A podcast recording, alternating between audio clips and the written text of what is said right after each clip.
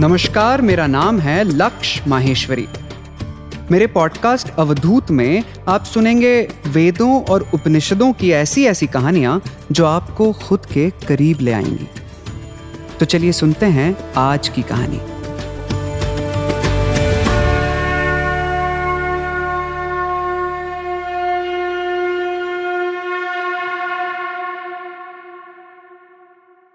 आज की कहानी है आदि कवि।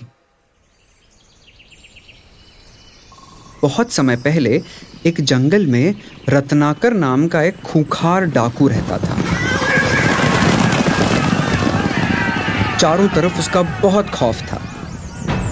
उस रास्ते से कोई भी गुजरता तो रत्नाकर और उसके आदमी उनका रास्ता रोक लेते। रत्नाकर कहता, तुम सैनिक हो या स्वामी हो? जो भी हो, मैं रत्नाकर हूँ। चुनौती देकर वार करता हूँ, धोखे से नहीं। यदि मेरी भुजाओं का बल देखना चाहते हो तो सामना करो। और अगर जान बचाकर भागना चाहते हो तो तुम्हारे पास जो कुछ भी है, मेरे साथियों के हवाले कर दो। मैं तुम्हें जाने दूँगा, वो भी ज़िंदा रत्नाकर के खौफ से उस रास्ते से हर कोई निकलने से डरता था। असल में तो रत्नाकर एक ऋषि का बेटा था, एक साधु का बेटा था। पर बचपन में ही एक औरत ने उसका हरण कर लिया था और अपने बच्चे की तरह उसे पाल पोसकर बड़ा किया। कुछ समय बाद वो उस राज्य के राजा की सेना में सैनिक बन गया। पर जब रत्नाकर ने अपनी ही सेना को युद्ध में हारे हुए लोगों पर अत्याचार करते हुए देखा तो उसने तलवार उठा ली और अपने ही कुछ सैनिकों को मार डाला। फिर सैनिक रत्नाकर बन गया, खौफनाक डाकू रत्नाकर, और उसने खोल दिया अपनी दहशत का पिटारा।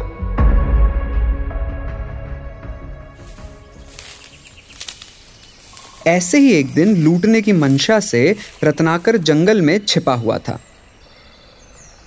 तभी नारायण नारायण का जाप करते हुए एक ऋषि जंगल में आते हुए दिखे। वो देवर्षि नारद थे।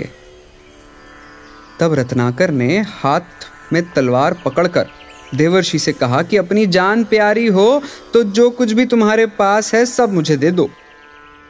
नारद मुनि ने कहा, मेरे पास इस वीणा के अलावा और कुछ नहीं है। रत्नाकर ने चिल्लाकर पूछा, क्या तुम्हें मुझसे भय नहीं लग रहा ब्राह्मण? मैं रत्नाकर हूँ, रत्नाकर. देवर्षि ने कहा, मैं नारद हूँ और मैं निर्भय हूँ। ना मुझे प्राणों का भय है, ना असफलता का, ना कल का, ना कलंक का। अब तुम बताओ, क्या तुम निर्भय हो? और अगर हो तो यहाँ वन में छिप कर क्यों रहते हो? मैं जानता हूँ कि तुम पाप करते हो और पाप से ही डरते हो, इसीलिए जंगलों में रहते हो। रत्नाकर आग बबूला हो गया। कहने लगा, मैं ना पाप से डरता हूँ, ना पुण्य से। मैं इतना तो समझ चुका हूँ कि पाप और पुण्य की परिभाषा हमेशा ताकतवर ही तय करते हैं और उन्हें कमजोरों पर थोपते हैं। और वैसे भी इस कर्म को करने पर मैंने अपने परिवार का भरण पोषण किया है। इस कर्म को ना करने पर मेरा परिवार भूखा मर जाता। नारद मुस्कुराते हुए बोले कि तुमने परिवार के भरण पोषण के लिए इतना पाप कर लिया। पर क्या तुम्हारे परिवार वाले इस पाप में तुम्हारे भागीदार होंगे? रत्नाकर बोला, क्यों नहीं होंगे? अवश्य होंगे। मैं उन्हीं के लिए तो ये सब कर रहा हूँ। नारद बोले कि जाओ। एक बार अपनी बीवी, अपने बच्चे माता पिता से पूछ कर देखो कि क्या वो इस पाप में तुम्हारे भागीदार हैं?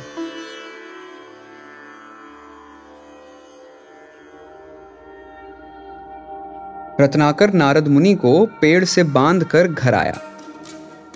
अपने परिवार वालों से सवाल पूछने और रत्नाकर को जवाब मिला कि परिवार का भरण पोषण करना तुम्हारा दायित्व है।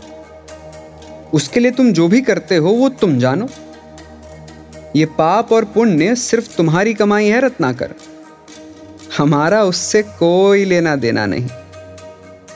रत्नाकर की बीवी ने उत्तर दिया कि मैंने आपके सुख, दुख में साथ रहने की कसम खाई है।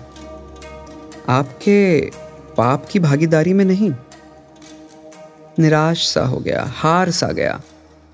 थका हारा रत्नाकर वापस नारद मुनि के पास आया। ये कहता हुआ कि मैं कि मैं कितना अकेला हूँ। नारद मुनि ने जवाब दिया कि रत्नाकर, तुम ही अपने मित्र हो और तुम ही अपने शत्रु हो। तुम्हारे पुराने संसार की रचना भी तुम ही ने की थी और तुम्हारे नए संसार की रचना भी तुम ही करोगे। तुम्हें इस पाप से मुक्त होने का सिर्फ़ एक ही मार्ग है। वो मार्ग है राम राम का जाप कर, एकाग्रचित होकर तपस्या करना। जाओ, उस पेड़ के नीचे जाकर बैठ जाओ और ध्यान लगाओ। पर अब रत्नाकर ठहरा डाकू। उसके मुँह से राम राम निकलता ही नहीं था, बस मरा मरा मरा निकलता था। पर हर मरा मरा में एक राम नाम भी छुपा होता था। रत्नाकर कई वर्षों तक तपस्या करता रहा। रत्नाकर की घोर तपस्या से खुश होकर सृष्टिकर्ता ब्रह्मा आकर उन्हें ब्रह्मत्व तथा दिव्य ज्ञान देकर बोले, कि आज तुम्हारा नया जन्म हुआ है। इसीलिए आज से लोग तुम्हें वाल्मीकि के नाम से जानेंगे। तुमने इतनी दिनों की तपस्या में जो राम राम का जाप किया था, भगवान विष्णु के उस अवतार को लेकर तुम एक ग्रंथ की रचना करो।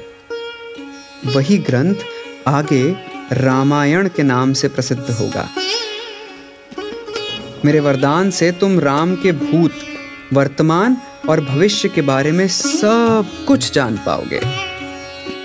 रामायण संस्कृत में लिखा पहला काव्य ग्रंथ बना। इसीलिए वाल्मीकि को आदि कवि आदि कवि के नाम से भी जाना जाता है। समझने वाली बात सिर्फ़ ये है कि असल में इस धरती पर हम सब अकेले ही हैं। हम सब सिर्फ़ अकेले ही हैं। हमने क्या कमाया और कितना पाप किया। इसका हिसाब सिर्फ़ हमें देना है। और कोई इसमें भागीदार नहीं है। जय श्री राम